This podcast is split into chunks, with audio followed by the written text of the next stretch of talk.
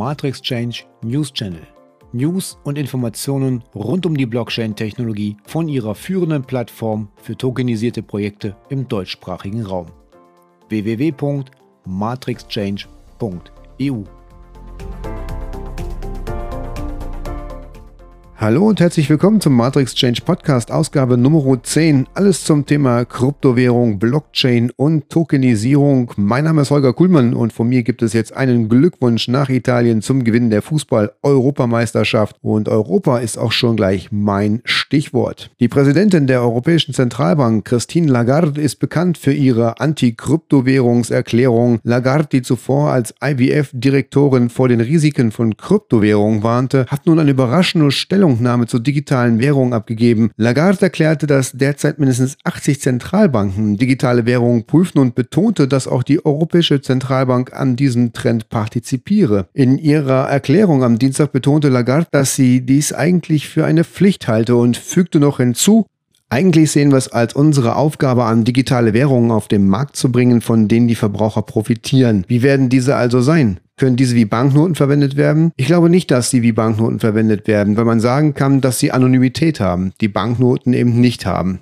Mit dieser Aussage betonte Lagarde, dass Europa bei digitalen Währungsstudien bereits einige Schritte unternommen hat. Lagarde erklärte, dass die Verhandlungen mit den Verbrauchern derzeit andauern und die Verbraucher vor allem den Schutz ihrer Privatsphäre wünschen, erklärte, dass auch Risiken der Anonymität bestünden.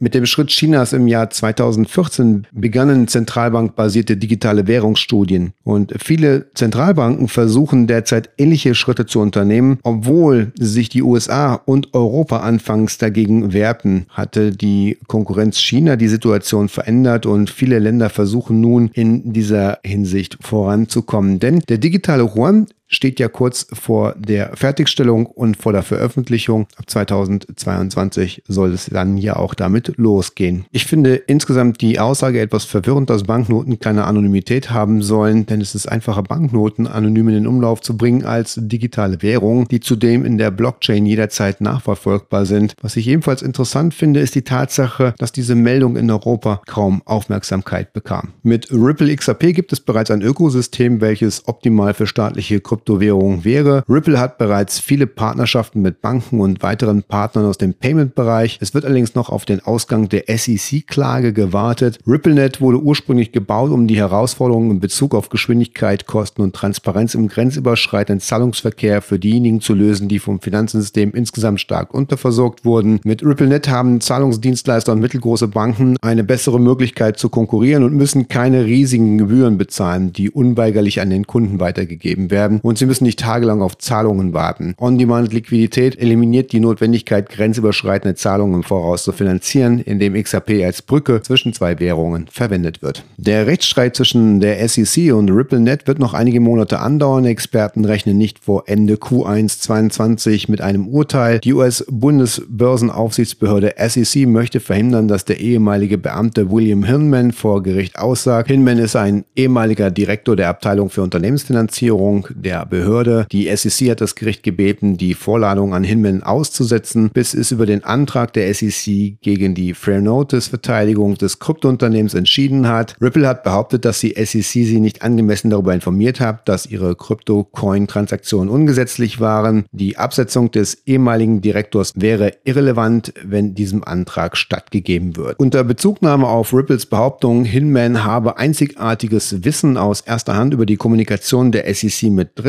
und über die Annahme der Genehmigung seiner veröffentlichten Rede im Jahr 2018 über regulatorische Behandlung von Kryptowährungen durch die SEC. Man möchte hier auch verhindern, einen Präzedenzfall zu schaffen, der zukünftige Klagen obsolet machen würde. Nach dem China-Bann gegen Kryptomining gab es einen spektakulären Fall in der Ukraine. Eine illegale Kryptomining-Farm mit 3800 Sony PlayStation 4 Konsolen flog in dieser Woche auf, als Kryptominer wegen Stromdiebstahl aufgefallen sind. Aufgefallen ist die Lagerhalle mit den vielen PS4 Konsolen, da illegal Strom aus dem Netz einer nahegelegenen Stadt Venezia bezogen wurde. Zu den 3800 PlayStation 4 Konsolen von Sony gesellten sich noch weitere 500 Grafikkarten und weitere 50 Prozessoren. Apple-Mitbegründer Steve Wozniak sagte, Bitcoin ist besser als Gold, ein Wunder der Technik. Im Dezember letzten Jahres hatte Wozniak ein zweites Unternehmen nach Apple namens eForce gegründet, ein Blockchain-basiertes Unternehmen im Bereich der Energieeffizienz mit seinem eigenen Token namens Wash. Wozniak nannte Bitcoin eine einzigartige mathematische Formel und ein Wunder der Technologie.